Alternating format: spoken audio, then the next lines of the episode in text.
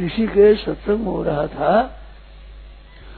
तो शेठ जी, जयदयाल जी सत्संग करा रहे थे।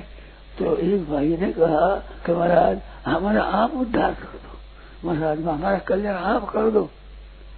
तो शेठ जी बोले, वो अरुण से बहुत खड़ा अरुण जंगल है अरुण घास होता है, पत्ती होती है।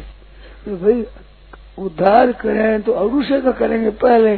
तुम तो अपना उद्धार कर सकते हो तो तुम्हारा हम क्यों करेंगे पहले करेंगे तो उनका करें उद्धार अपना कर नहीं सकते। उनकी बारी पहली आवेगी, तुम स्वयं उद्धार कर सकते हो, तुम्हारी बारी पहले कैसे आवेगी? तो असमर्थ की बारी पहले आती है। दयालु होते हैं, जो नहीं कर सकता, उसका उद्धार पहले करो भाई। बचा कर नहीं सकता है, ये ताकत नहीं है तुम तो कर सकते हो, और कमाल के खाते उसको मुफ़्त में क्यों मिले? फिर बेचारा कोई कर ही नहीं सकता, पड़ा है, रोगी है, उसको दो। तो कल्याण करो तो उनकी बारी पहले आएगी तुम्हारी बारी कैसे आ जाएगी